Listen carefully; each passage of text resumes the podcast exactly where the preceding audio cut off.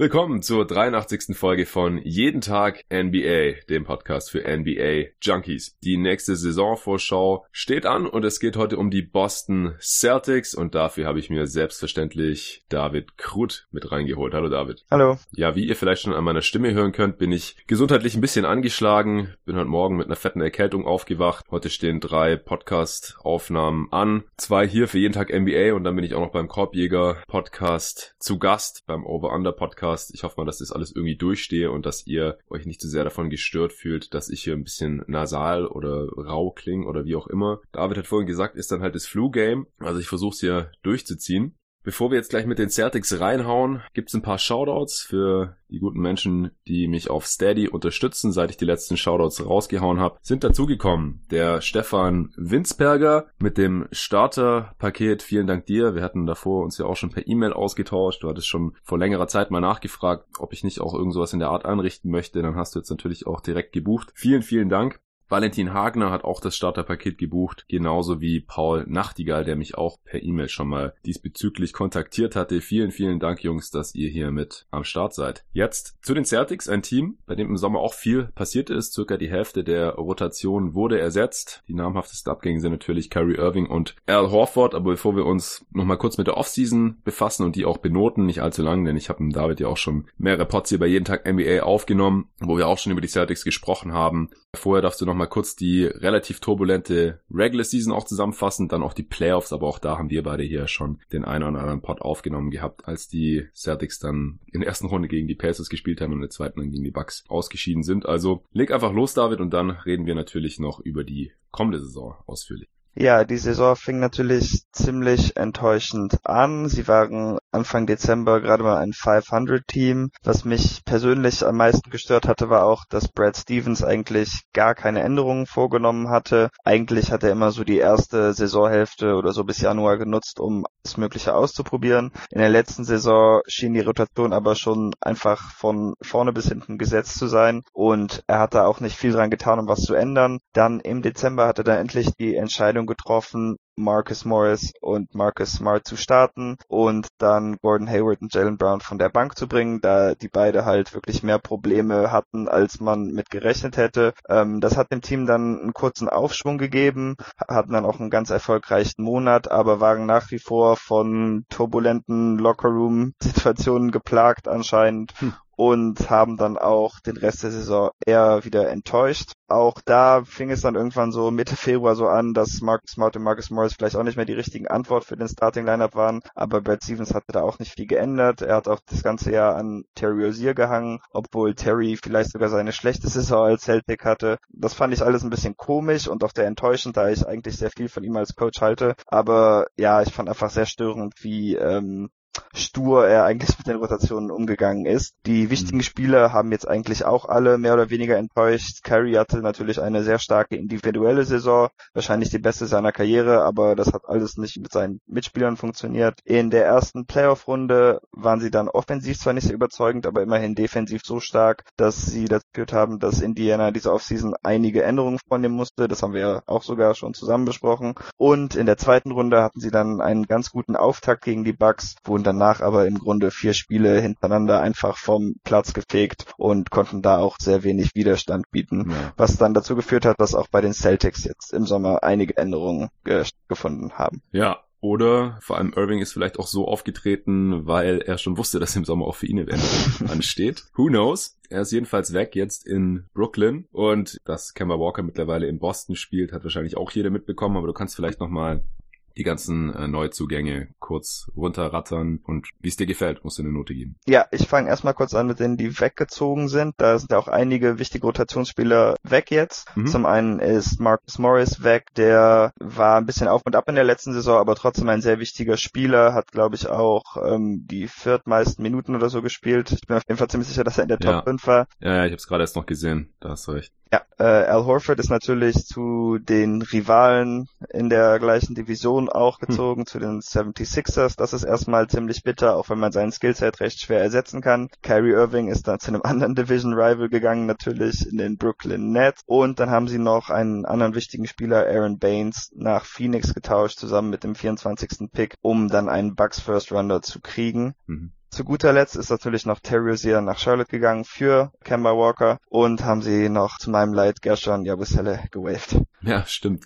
Wir müssen jetzt auch noch drei Jahre zahlen, habe ich vorhin gesehen. Ja, richtig. Wurde gestretched, ja. Ja, also scheint man da wirklich spielerisch nicht mehr viel von ihm gehalten zu haben, oder? Nee, ich denke nicht, aber ähm, ich sehe es halt auch ein bisschen so, dass einer unserer Favoriten der Draft, äh, du mochtest ihn ja auch sehr gerne, Grant Williams, im Endeffekt alles das, was Guerschon gut machen könnte, jetzt schon besser kann. Und dann macht es auch einfach Sinn, sich an ihn zu hängen, als da bei Yabusele noch auf irgendwas zu hoffen, da er ja sich auch nicht wirklich Minuten erkämpfen konnte in den letzten paar Jahren. Ja, genau. Ergibt schon Sinn. Neuzugänge? Ja, dann haben sie natürlich einige Spieler gedraftet, da sie ja wieder eine Menge Picks hatten. Sie haben in der ersten Runde zunächst einmal Romeo Langford gedraftet, von dem haben wir leider noch gar nichts gesehen, da er in der Summer League noch verletzt war aufgrund seines Daumens. Im ersten Preseason-Spiel, was jetzt gestern war, oder wahrscheinlich vorgestern, ich weiß nicht, wann der Pod rauskommt. Ja, genau. Also wir nehmen Montag auf. Das Spiel war gegen die Hornets, also Sonntag auf Montag. Genau. Ähm, ja, Langford konnte dann aufgrund einer Leistenzerrung da nicht teilnehmen, scheint aber nicht ernst zu sein. Sie wollten ihn nur erstmal schonen und äh, dafür sorgen, dass seine erste five on five Action jetzt nicht unbedingt in einem Preseason-Spiel kommt, sondern eher im Training. Dann haben sie natürlich noch besagten Grant Williams gedraftet. Außerdem haben sie sich in der zweiten Runde noch Carson Edwards geholt. Und dann gibt es natürlich noch einige Signings, darunter Kemba Walker, ähm, Enes Kanter haben sie sich geholt. Ihm haben sie dann leider auch noch eine Player-Option gegeben. Ähm, Da freue ich mich jetzt nicht so sehr drüber. Und dann haben sie sich noch aus Frankreich, beziehungsweise er hat äh, in Spanien gespielt, Vincent Poirier ähm, dazu geholt. Mhm. Ja, was musst du da jetzt für eine Note verteilen? Also, dass Kyrie gegangen ist, da konnte man ja wahrscheinlich nicht allzu viel für. Wie würdest du das benoten? Also, wenn ich einfach so qualitativ mir den Kader anschaue, würde ich, glaube ich, trotzdem nur bei einer drei landen. Ja, ich denke, das mit Kemba und Kyrie hat man so gut wie möglich gelöst. Also das würde ich ihnen positiv anrechnen. Dass Horford weggeht, will ich jetzt auch nicht unbedingt so bestrafen. Und ich mag die Draftpicks auch sehr gerne. Also das waren alles Spieler, die ich wahrscheinlich höher gerankt hatte als der äh, Durchschnitt. Deshalb war das für mich ziemlich toll. Aber ich finde immer ein bisschen blöd, das jetzt überzubewerten, wenn wir nicht genau wissen, was die Spieler machen können. Nur ich muss mhm. den Kanter auch einfach sehr negativ anrechnen. Denn ich finde, dass man sich durchaus ein Szenario vorstellen könnte, wo der diesjährige Kader vielleicht an das Ceiling des, des vermeintlichen Ceilings, das das letzte Team gehabt hätte, kratzen könnte. Das Problem für mich hier ist aber halt, dass Kanter gegen die beiden besten Teams der Conference überhaupt keinen Widerstand äh, bieten kann. Ähm, Philipp Rück, mit dem du auch die Sixers Preview aufgenommen hast, hatte mir auch schon entgegnet, dass Embiid ihn immer vernaschen würde. Äh, habe ich jetzt nicht vor Augen, aber das kaufe ich ihm gerne ab. Und wenn man jetzt zum Beispiel die Bucks sieht, dann würde ich da auch ähnliche Schwierigkeiten sehen. Ich wüsste jetzt nicht mal, was jetzt schlechter für die Celtics wäre, ihn auf die oder auf Lopez abzustellen. Aber ich denke, das kann beides nicht gut enden. Und deshalb, ja, finde ich, dass man sich schon einige Möglichkeiten genommen hat, einfach weil er defensiv so ein großes Minus ist. Ja, also für äh, allumfassende Analyse natürlich auch unerlässlich diese Trainingsvideos, die dann immer auf Twitter kursieren, hast du wahrscheinlich auch gesehen, wo Kanter im Lowpost von äh, Taco vernascht wird und dabei auch ziemlich lächerlich aussieht. Also klar, darf man natürlich nicht zu hoch hängen, aber als ich das gesehen habe, habe ich auch gedacht, okay, das ist ein N B A-Center, der da gerade versucht zu verteidigen. Mhm. Das war schon relativ traurig. Und bei Kanter ist man ja mittlerweile da auch schon einiges gewohnt. In den Playoffs konnte er dann ja jetzt trotzdem noch viel spielen da in der Western Conference für Portland, aber dann gegen die Warriors war natürlich auch Schluss aufgrund seiner Pick-and-Roll-Defense, aber wenn dann auch im Low-Post noch so eklatante Schwächen gegen die Sixers und gegen die Bucks auftreten, dann äh, ist er da eigentlich nicht besonders spielbar. Aber um das wirklich konstruktiv zu kritisieren, ähm, musst du ja eigentlich eine Alternative parat haben für diese Room mit Level Exception. Wer schwebt dir denn da so vor eigentlich? Also ich weiß natürlich nicht, was die Bereitschaft der jeweiligen Spieler gewesen wäre, ja, aber ähm, ich fände zum Beispiel einfach einen defensiven Center wie Kevon Looney oder Ed Davis einfach viel interessanter, da ich denke, dass die anderen Spieler offensiv schon genug zusammenkratzen könnten, um ja da gut zu sein. Und ich verstehe einfach nicht, weshalb man sich einen Offensivcenter holt, wenn man sonst an allen anderen äh, Phasen des Feldes relativ gut ausgestückt ist, um defensiv stark zu sein, aber sich dann halt so jemanden dazu holt, der so ein großes Problem ist, dass man ihn eigentlich nicht wirklich vertuschen kann. Ja.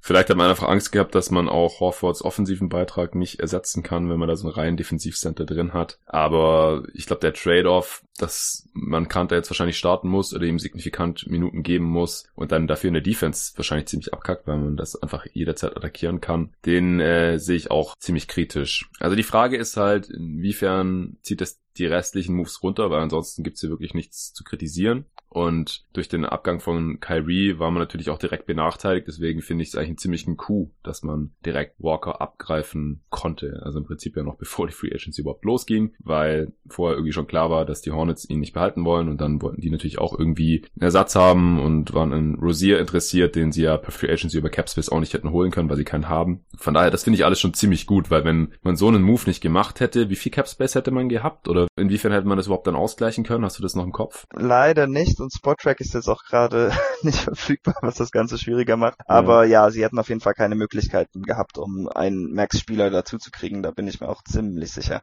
Ja, ich glaube auch. Also so habe ich es auch in Erinnerung. Von daher, also das gibt für mich eigentlich schon ein fettes Plus und das überwiegt eigentlich auch gegenüber der Kanter-Verpflichtung. Und man hat ja zum Glück auch noch Alternativen, die vielleicht qualitativ jetzt noch nicht so viel bewiesen haben wie Kanter. Aber vielleicht findet sich da ja noch ein anderer Starter im Roster der Celtics. Mal sehen. Also ich würde es, wenn man bei drei von einer neutralen Offseason ausgeht, vielleicht sogar eine drei plus geben oder so. Noch eine Frage, und zwar, wie bewertest du denn den Abgang von Horford? Denkst du auch, den konnte man nicht halten oder dem wollte man nicht das Geld geben jetzt in dem Alter, weil der Rest des Teams noch jünger ist, aber dann ist ja auch Walker jetzt nicht mehr so jung. Vielleicht ein, zwei Sätze noch dazu. Ich glaube ein bisschen von beidem. Ich hätte ihm jetzt auch nicht den Vertrag geben wollen, den er jetzt von Philly gekriegt hat. Ich denke, das ist schon was steil, da er auch schon älter wird, ähm, aber es scheint, dass er sich schon ziemlich weit vorher entschieden hatte. Ich weiß jetzt nicht, wie lange das her war, aber ich glaube, ein oder fast zwei Wochen vor der Free Agency hatte seine Schwester, glaube ich, sogar noch getweetet, dass sie gerne sagen würde, was abginge, aber nicht könnte. Und ähm, da stand es eigentlich schon mehr oder weniger fest, was passieren würde, außer die Celtics hätten ihm jetzt wahrscheinlich seinen Max geboten oder so. Deshalb, denke ich, war das eigentlich schon ziemlich schnell durch, weil ihm auch klar war, dass die Celtics nicht so einen hohen Vertrag bieten würden und ich denke auch mit gutem Grund. Aber spielerisch wird das natürlich trotzdem, zumindest in den nächsten beiden Jahren, ziemlich wehtun, ihn gerade an einen Rivalen zu verlieren. Ja, und er ist ja auch nochmal vier Jahre älter als jetzt Walker zum Beispiel, der neunundzwanzig ist oder neunundzwanzig Komma fünf und Horford geht jetzt in die Age dreiunddreißig Season. Von daher ist es schon irgendwie nachvollziehbar und das ist ja auch ein bisschen das, was Philipp Rück in der Sixers Preview an dem Signing ein bisschen kritisiert hat oder was er da ein bisschen kritisch sieht. Mit dem ich übrigens auch noch die Pelicans Preview aufgenommen habe, die, wenn ihr diesen Pod hört, am vorigen Tag erschienen ist. Da könnt ihr auch gerne reinhören, wenn ihr es noch nicht getan habt. Gut, dann hätten wir das mit der Offseason jetzt hier auch erledigt. Dann kommen wir zur jetzt anstehenden Saison. Ja, ich denke, wir können uns auch erstmal kurz über die Rotation unterhalten, denn äh, was die Starting Five angeht, gibt es da natürlich verschiedene Optionen. Jetzt äh, hast du vorhin erwähnt, glaube ich, dass Stevens zumindest letztes Jahr da relativ unflexibel war, was die Starting Five angeht. Rechnest du auch damit, dass es die Starting Five wird, die wir jetzt im Preseason-Opener gesehen haben? Oder denkst du, dass man da einfach mal so Robert Williams ins kalte Wasser geschmissen hat, um halt zu schauen, was so geht? Bin ich noch nicht überzeugt von. Also das kann sich, denke ich, alles noch ändern. Er hat sich jetzt auch nicht unbedingt mit Ruhm bekleckert. Also er fängt ziemlich stark an, hatte direkt einen sehr athletischen Alley-Oop, was natürlich ja. ein bisschen Mut macht und er hatte auch irgendwann später einen ziemlich starken Block, aber ähm, er fällt halt wirklich auf alle Drives rein, ist ein bisschen spät, springt teilweise über Mitspieler und das ist alles noch ein bisschen gefährlich, was er da macht. Das heißt, ich könnte mir vorstellen, dass sie ähm, damit nicht fortfahren. Er hat auch nur zehn Minuten gespielt, das heißt, er hat diesen, äh, ja, pro Hälfte hat er fünf Minuten spielen dürfen und dann hat er eigentlich... Keith Bogans. Richtig. Oder? Ja, genau. Ähm, das heißt, dann durfte er das Spielfeld auch gar nicht mehr sehen. Vielleicht auch, weil sie ihm zeigen wollten, was er alles falsch gemacht hat, aber... Ich könnte mir vorstellen, dass da noch was anderes passiert. Ich bin aber schon mal ein bisschen positiv gestimmt, dass Kanter zumindest zunächst von der Bank zu kommen scheint, auch wenn es dennoch so aussieht, dass er die meisten Minuten an der Center-Position kriegen wird. Ja, hat es doppelt so viele gesehen wie Robert Williams. Was denkst du, wer ist unterm Strich gerade der schlechtere Defender, er oder Williams? Ähm, vermutlich einfach Kanter, weil Williams sich immerhin noch bemüht, um Shots zu contesten, weil das macht Kanter ja eigentlich gar nicht. Und er steht ohnehin trotzdem die ganze Zeit außer Position. Position, weil ich hatte auch jetzt gestern in dem einen Spiel oft den Eindruck, dass es so ein bisschen verloren in der Midrange rumstand, während die Gegner zum Korb zogen oder ähm, Dreier abdrückten. Das heißt, er steht wirklich irgendwo, wo er gar nicht Kanter helfen jetzt. kann. Ja, richtig. Mhm. Und Robert Williams, der fällt halt eher so auf äh, Fakes rein oder rennt da ein bisschen kopflos rum. Aber ich glaube, ähm, ja, vergebene Aktivität ist besser als gar keine Aktivität. Ja, genau. Also optimale Entwicklung. Kann Robert Williams das halt dann in Zukunft noch besser unterscheiden, wann er jetzt springt oder wann man vielleicht einfach nur mal die Hand hebt oder wann man schlau rotiert und so weiter. Manche Spieler lernen das, andere nicht. Deswegen mal gucken. Also das Potenzial ist natürlich bei Robert Williams sehr viel höher und ich verstehe auch, wieso man ihn jetzt schon als besseren Defender sieht als Enes Kanter.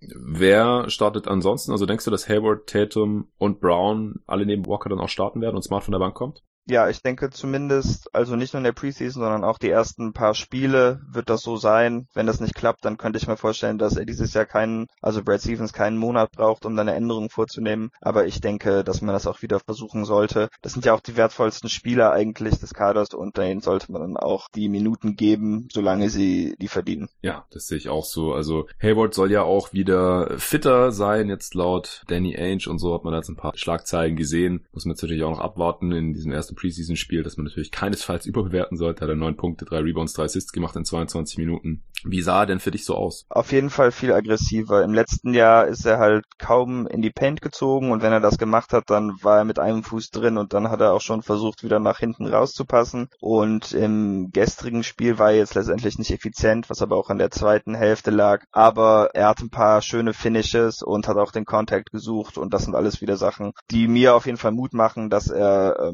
wenn nicht der Alte, wieder ein ja verlässlicher Spieler sein kann. Ja, schon heftig, dass es so jetzt fast zwei Jahre her ist ja. Und erst jetzt so langsam er wieder sich traut, Kontakt zu suchen und so. Aber ich kann es auch nachvollziehen. Also ich bin auch eine Zeit lang im Schnitt einmal im Jahr umgeknickt, also zum Glück nie irgendwas gebrochen, jetzt wie Hayward. Aber ich war halt auch immer jemand, der viel zum Korb gegangen ist, da viel gefinisht hat. Das letzte Mal, als ich umgeknickt bin, war es dann auch am schlimmsten. Da war ich dann auch im Krankenhaus und so. Da habe ich dann auch wirklich zwei Jahre oder so, würde ich schätzen, gebraucht, bis ich wieder genauso rücksichtslos zum Korb gegangen bin.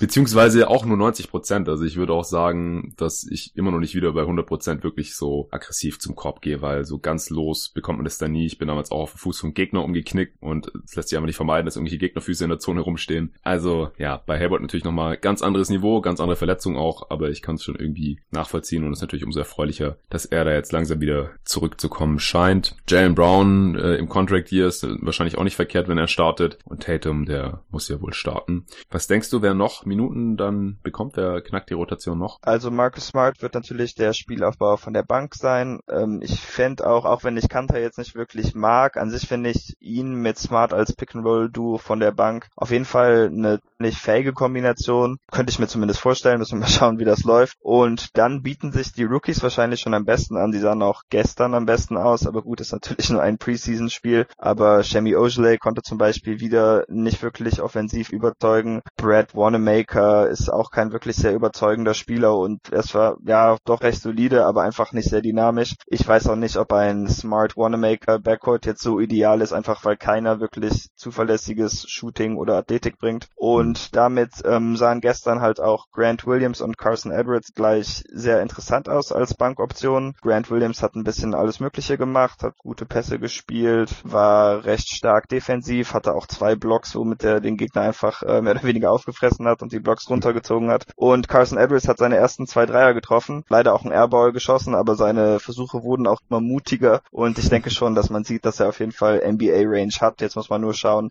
dass er auch später gegen bessere Verteidiger, die jetzt nicht unbedingt für die Bank der Hornets spielen, äh, die Würfe auch loswerden kann. Ja, was denkst du denn, wie die Chancen stehen, dass Grant Williams vielleicht der beste Big der Celtics schon ist? Ähm, ja. Oder werden kann im Laufe der Saison. Ja, also ausschließen will ich es nicht. Ich denke, im Moment würde ich Daniel Theis diesen Titel geben. Er hatte nicht gespielt im letzten Spiel, auch weil er schon in der W M natürlich viele Spiele abgelegt hat. Aber er kombiniert für mich im Moment am besten Defense und Offense. Ist aber natürlich auch relativ klein, wenn man ihn mit richtigen Centern vergleicht. Und gegen große N B A-Center hat er sich auch noch nie wirklich gut getan. Ich denke, dass Theis es sein wird, aber ich will es bei Williams halt nicht ausschließen, da er ja auch schon drei Jahre am College gemacht hat. Und gestern ähm, ist eigentlich recht wenig in diesem ersten Look auszusetzen gab an seinem Game. Ja, also das würde mich als großer Grant Williams-Fan vor der Draft natürlich auch extrem freuen und ich glaube halt, dass er der einzige Spieler ist, der weder defensiv noch offensiv großartige Nachteile haben könnte im Vergleich mit allen anderen Kandidaten für diese Position. Ja, ja, das liegt auch ein bisschen an seinem Dreier, denke ich. Gestern war er dann nicht sehr erfolgreich, auch wenn er jetzt keine Angst hatte, welche zu nehmen. In der Summer League sah das schon besser aus. Ein Problem mit ihm als Prospect war ja, dass obwohl er aussieht wie jemand, der mal Dreier treffen könnte, im College hat er einfach nie wirklich viele genommen und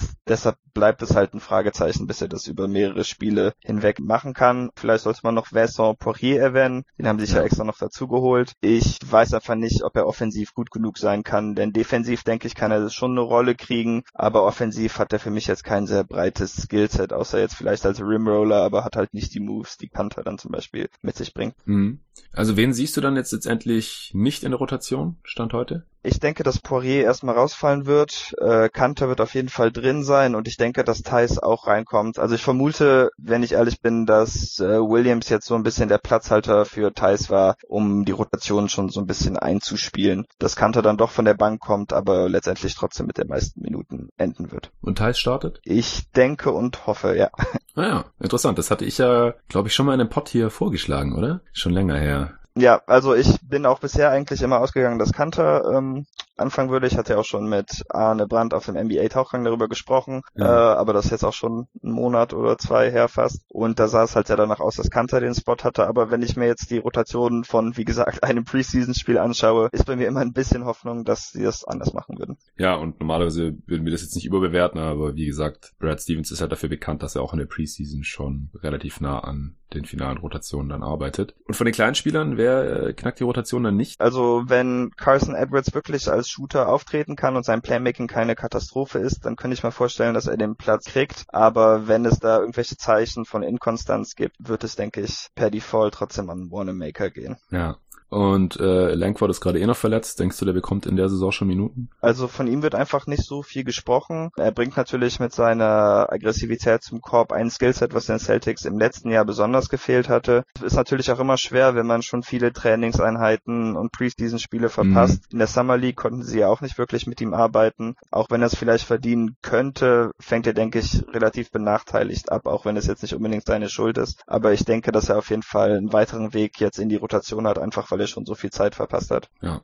Okay, ich denke, dann können wir... Ach so, Closing Five. Wie würdest du die sehen? Oder die stärkste Fünf vielleicht? Ich meine, wir haben jetzt schon sehr viel drüber gesprochen, aber für welche Spieler würdest du dich dann da letztendlich entscheiden? Ist da Marcus Smart zum Beispiel dann drin? Ich denke, er muss drin sein. Ich habe ihn auch lieber drin als Jaylen Brown zum Beispiel. Ich wäre in bestimmten Matchups wahrscheinlich auch so bereit, die einfach Kemba mit Smart und dann die drei Flügel aufs Feld zu stellen, aber gegen ziemlich große Teams kann das natürlich nicht funktionieren. Da muss man halt abwägen, ob man unbedingt Kanters Offense braucht oder ob Theis dafür ausreichend ist. Dann würde ich auch zu äh, Theis neigen, solange Grant Williams sich halt nicht schon super schnell etablieren kann.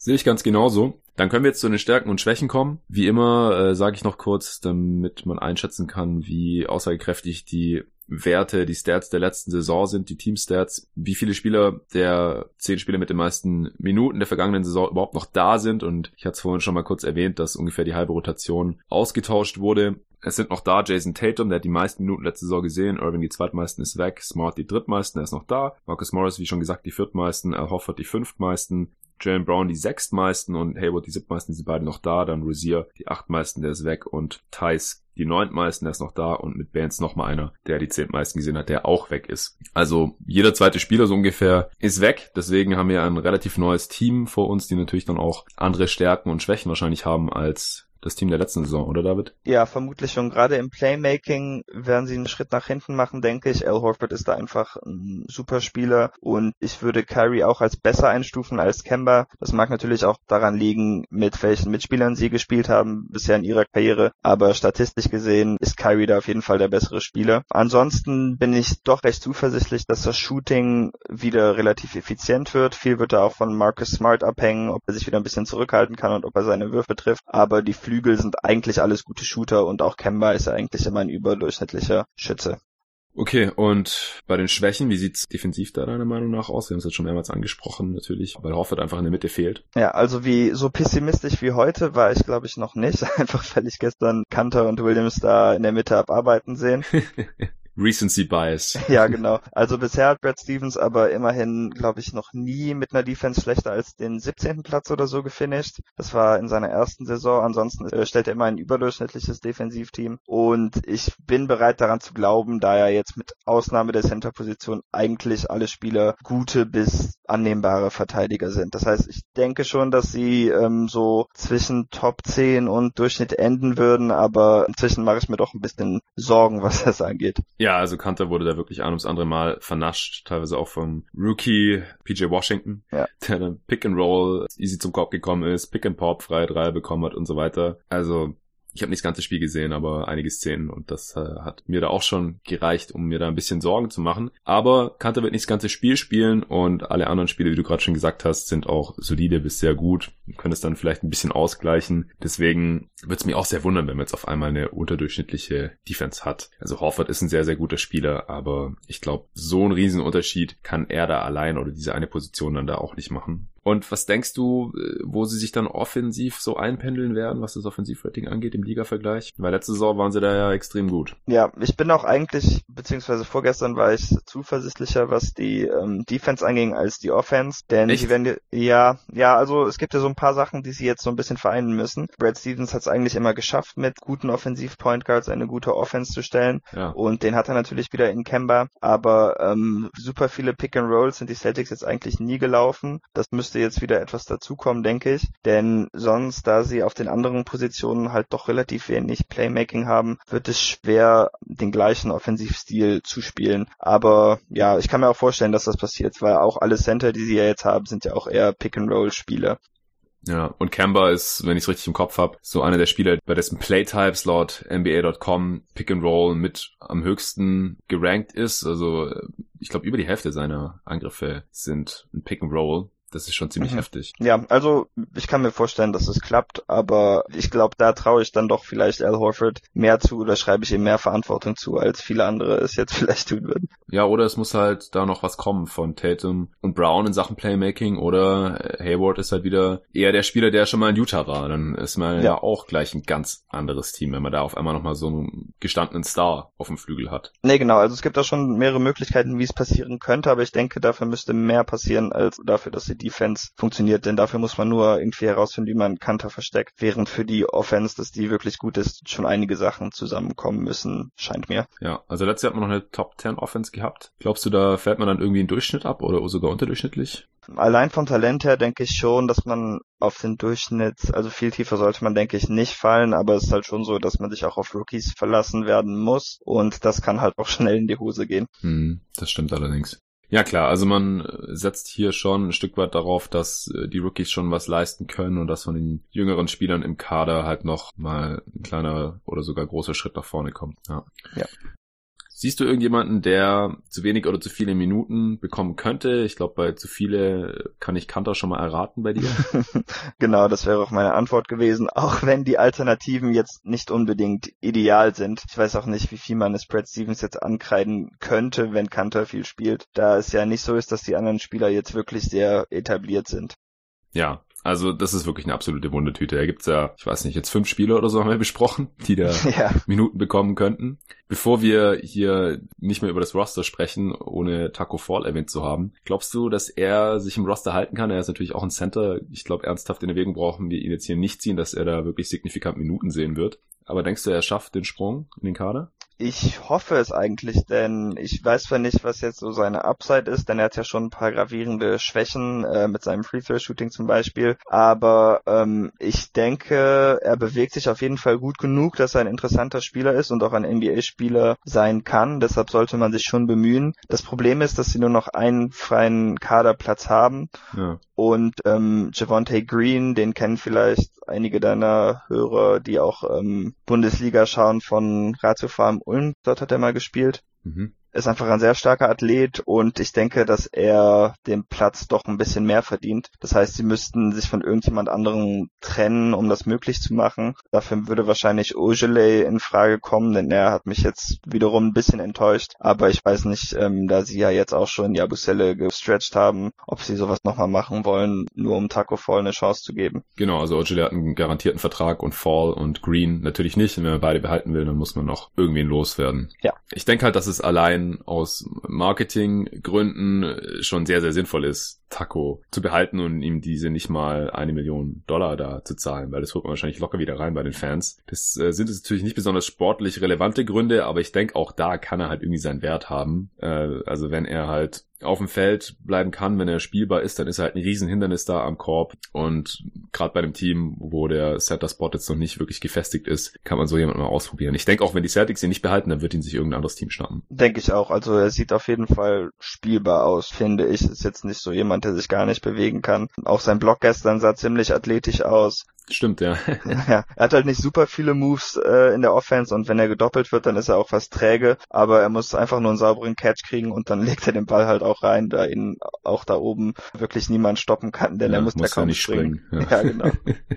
Okay, äh, hättest du jetzt noch jemanden gehabt mit zu wenig Minuten? Grant Williams? Romeo Langford? Ja, also bei allen Rookies bin ich natürlich immer besorgt, dass sie zu wenige Minuten spielen, einfach weil Rookies mir immer am meisten Bock machen, auch wenn das nicht immer positiv ausgeht. Aber bei Langford würde ich mir, denke ich, dann am meisten Sorgen machen, denn Edwards und Grant scheinen immerhin mehr oder weniger schon eine Rolle zu haben. Natürlich erstmal so provisorisch und dann schauen, wie es weitergeht, aber Langford hat halt das noch nicht mal und ich habe ein bisschen Angst, dass er dann untergeht. Ja, G-League gibt's ja auch noch. Klar.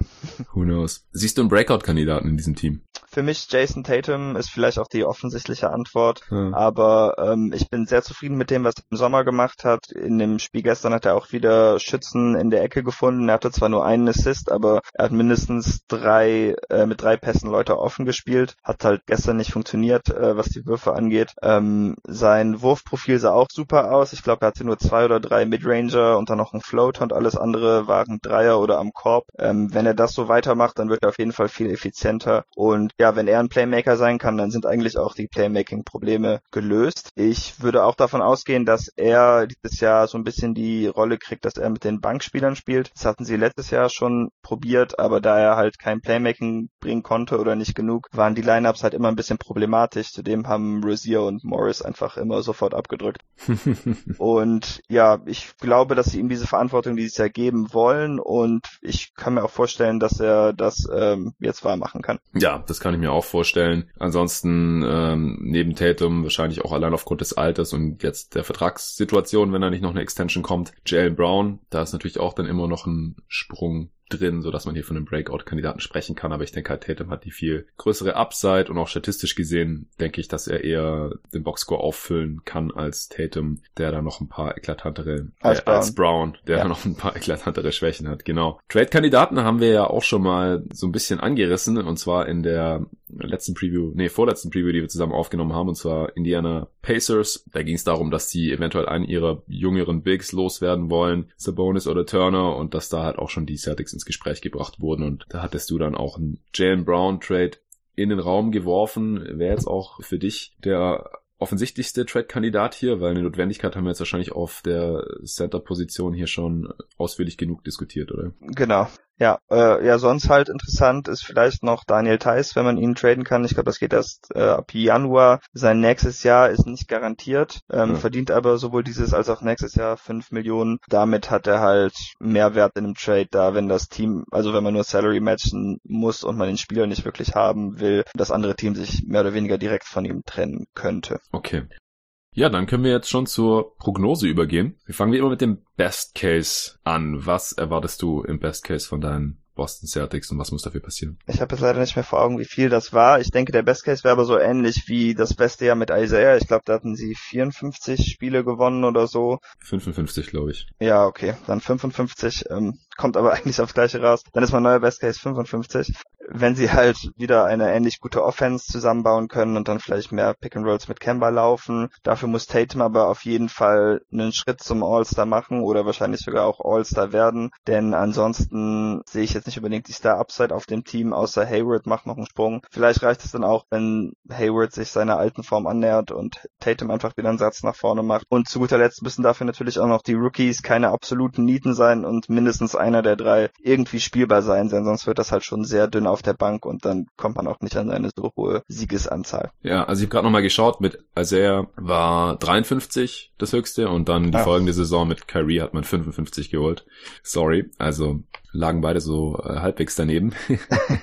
Ja, also ich denke auch, dass man im Best Case auf jeden Fall besser ist als in der letzten Saison. Ich meine, du hattest es ja schon angerissen, was in der letzten Saison alles so schief gegangen ist und das war auch das einzige Mal, ich äh, habe das nochmal vorhin überprüft, dass Brad Stevens Team underperformed hat. Also sonst hat man auch immer das Over-Under geschlagen, entweder knapp oder deutlich, und letzte Saison ist man halt zehn Siege drunter geblieben, da lag es bei neunundfünfzig und man hat halt neunundvierzig Siege geholt. Ich denke, das ist kein Zufall und ich glaube einfach, dass der große Unruheherd dann mit Kyrie Irving endlich weg ist. Wie schlimm das jetzt alles war und wie viel sich das im Endeffekt auch aufs Team ausgewirkt hat und auch Terry Rozier, der da anscheinend sehr unglücklich mit seiner Rolle war und sich dann entsprechend geäußert hat und so weiter. Aber es gibt halt genug Reports, die halt sagen, es war eine Katastrophe, und ich glaube halt auch einfach, dass dieses Team letzte Saison underperformed hat und dass es in der folgenden jetzt nicht mehr passieren wird und dass man sich deswegen jetzt nicht zu sehr auf die letzte Saison da stützen sollte oder zu sehr mit dem letzten Team vergleichen und sagen, ah ja, das jetzige Team ist aber eigentlich von den Namen her irgendwie ein bisschen schlechter. Und deswegen glaube ich auch, dass man im Best Case halt wieder an diese erfolgreichsten Jahre irgendwie anknüpfen kann. Also dass man dann halt auch im Endeffekt wieder vielleicht ein bisschen besser performt, als die Namen suggerieren. Und dann hast du ja gerade schon auch gesagt, was noch passieren muss spielerisch. Die jungen Spieler müssen einen Schritt nach vorne machen. Und Kemba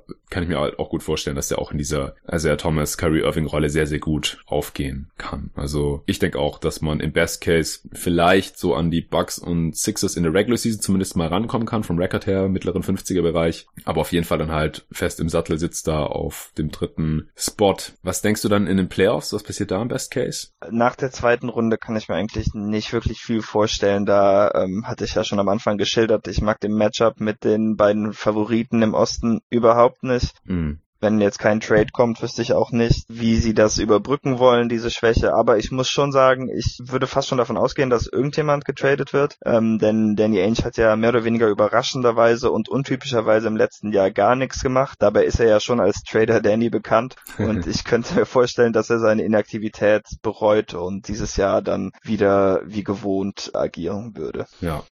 Okay, dann Worst Case. Wie sieht's da bei dir aus? Ich habe überlegt, ob ich bis nach fünfhundert runtergehe, aber ich glaube, so negativ kann ich mir das Team eigentlich nicht vorstellen, einfach da sie im Osten sind und den Kemba einen gestandenen Star haben, mit Hayward halt eine Möglichkeit haben, um mehr Siege zu kriegen, und deshalb bin ich dann trotzdem bei fünfundvierzig, das würde aber halt bedeuten, dass entweder die Defense oder die Offense, glaube ich, gar nicht so wirklich funktioniert und das andere, das Team dann auf einen knapp oberhalb fünfhundert Record tragen muss. Ja, das denke ich auch. Also, wie gesagt, das Team in der letzten Saison war besser besetzt, aber ich glaube, dass durch die ganzen Begleitumstände und so ist fast schon relativ nah halt am Worst Case dran war mit diesen neunundvierzig, den würde ich dieses Jahr dann halt ein bisschen schlechter sehen, aber nicht allzu viel, deswegen wäre ich da dann auch im vier- mittleren vierziger Bereich und das reicht im Osten dann auch auf jeden Fall. Ja, da, genau, bei den Playoffs mache ich mir eigentlich gar keine Gedanken, das müsste locker funktionieren. Ja, und dann hat man halt in der ersten Runde vielleicht äh, kein so günstiges Matchup, hat auch keinen Heimvorteil vielleicht, und dann äh, ist man halt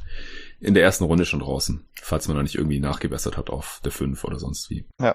Dann können wir ja jetzt mit der Batting Line abgleichen. Wie immer natürlich unsere Prognose. Wir müssen uns überlegen, ob wir over oder under gehen würden. Bei den Celtics liegt die Line bei achtundvierzig Komma fünf oder neunundvierzig Komma fünf. Was ist deine Prognose, David? Ähm, bei Arne hatte ich, glaube ich, tatsächlich neun oder achtundvierzig gesagt. Ich bin für fünfzig, glaube ich, nicht optimistisch genug, darum bleibe ich mal bei neunundvierzig. Also wäre dann entweder knapp drüber oder knapp runter, je nachdem, wo du dann deine Lines hergeholt hast. Okay, also du bist ja ziemlich genau drauf. Ich war ja auch bei unserem ersten Eastern Conference Power Ranking sehr optimistisch. Ja.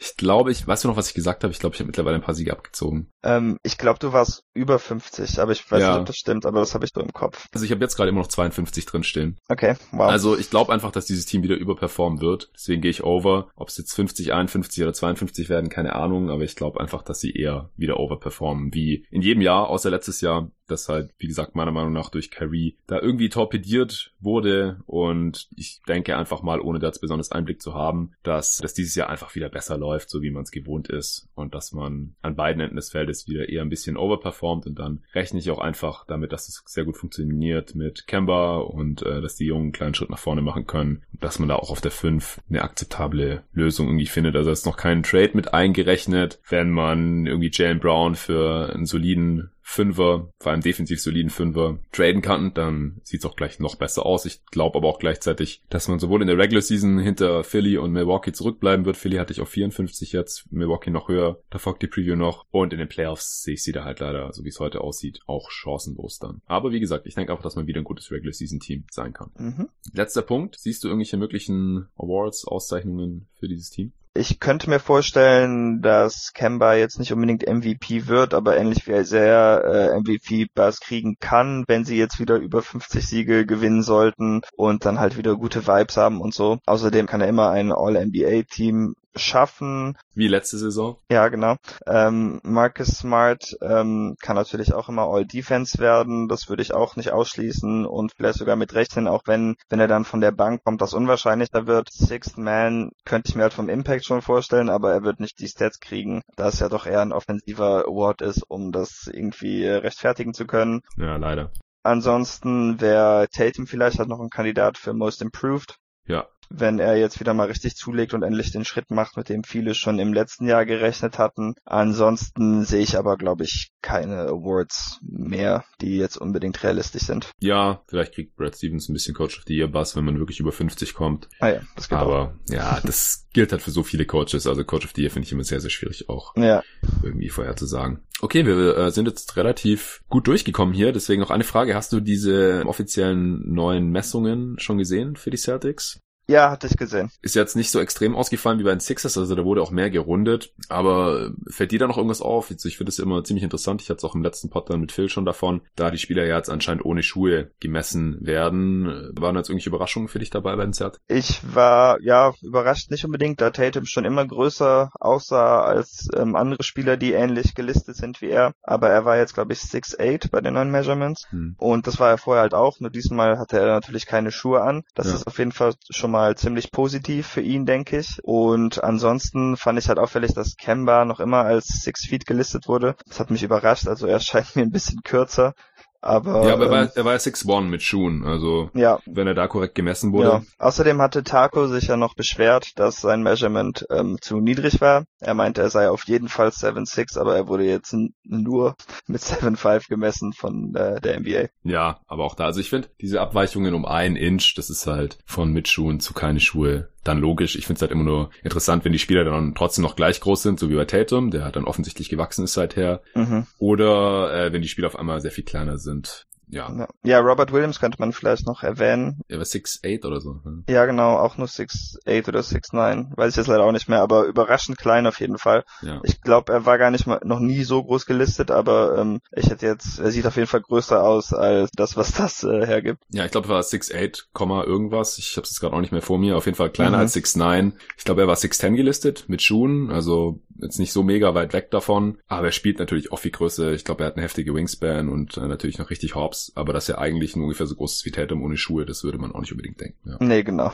Okay, dann würde ich sagen, hätten wir es. Vielen Dank dir, David, dass du hier wieder am Start warst. Ihr könnt David gerne folgen auf Twitter unter at wham and cheese, at w h a m n, also zwei a, habe ich das richtig gesagt, at w h a a m n c h e e s e.